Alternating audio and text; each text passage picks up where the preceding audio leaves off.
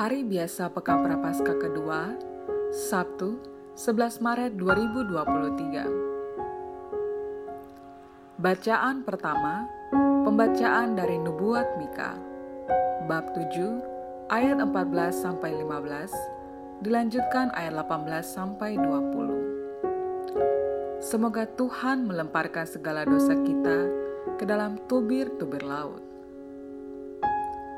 Nabi berkata, Ya Tuhan, dengan tongkatmu, gembalakanlah umatmu, kambing domba milikmu sendiri. Mereka terpencil, mendiami rimba di tengah-tengah kebun buah-buahan. Biarlah mereka merumput di Basan dan di Gilead, seperti pada zaman dahulu kala. Perlihatkan kepada kami tindakan-tindakan ajaib seperti pada waktu engkau keluar dari Mesir. Adakah Allah lain seperti engkau yang mengampuni dosa-dosa dan memaafkan pelanggaran yang dilakukan oleh sisa-sisa miliknya sendiri, yang tidak murka untuk selama-lamanya, melainkan berkenan kepada kasih setia. Biarlah ia kembali menyayangi kita menghapuskan kesalahan-kesalahan kita, dan melemparkan segala dosa kita ke dalam tubir-tubir laut. Kiranya engkau menunjukkan setiamu kepada Yakub dan kasihmu kepada Abraham, sebagaimana telah kau janjikan dengan sumpah kepada nenek moyang kami sejak zaman purba kala. Demikianlah sabda Tuhan. Bacaan Injil diambil dari Injil Lukas bab 15 ayat 1 sampai 3 dilanjutkan ayat 11 sampai 32. Saudaramu telah mati dan kini hidup kembali.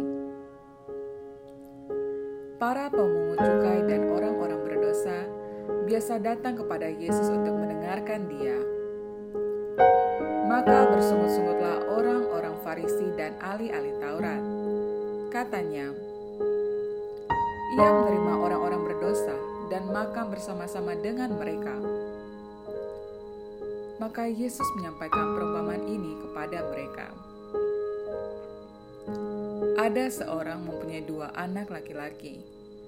Kata yang bungsu kepada ayahnya, "Bapak, berikanlah kepadaku bagian harta milik kita yang menjadi hakku.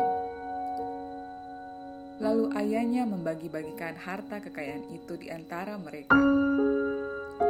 Beberapa hari kemudian, anak bungsu itu menjual seluruh bagiannya itu, lalu pergi ke negeri yang jauh.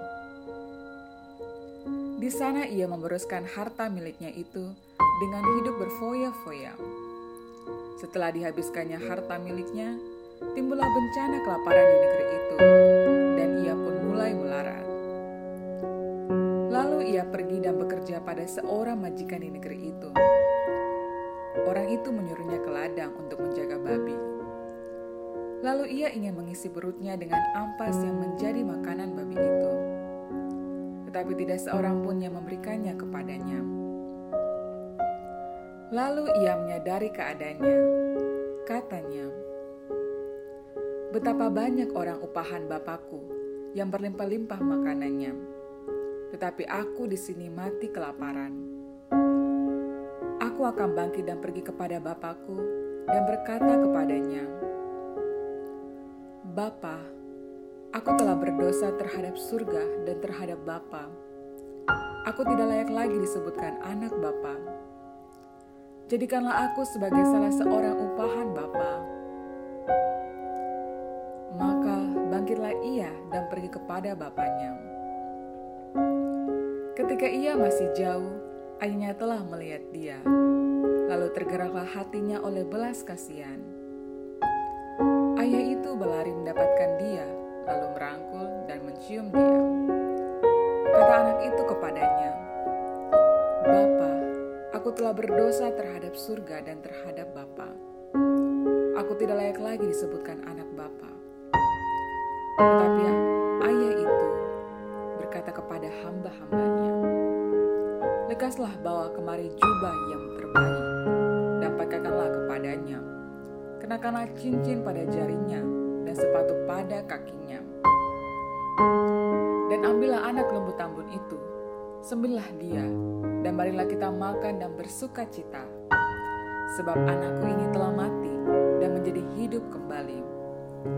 Ia telah hilang dan didapat kembali. Maka mulailah mereka bersukaria, tetapi anaknya yang sulung sedang berada di ladang. Ketika ia pulang dan dekat ke rumah, ia mendengar bunyi seruling dan nyanyian tari-tari-tarian.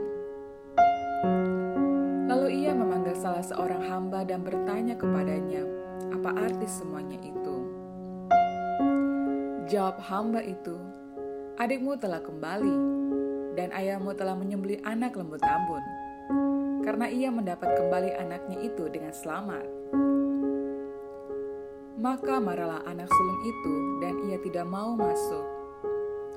Lalu ayahnya keluar dan berbicara dengan dia, tetapi ia menjawab ayahnya, katanya, "Telah bertahun-tahun aku melayani Bapak, dan belum pernah aku melanggar perintah Bapak.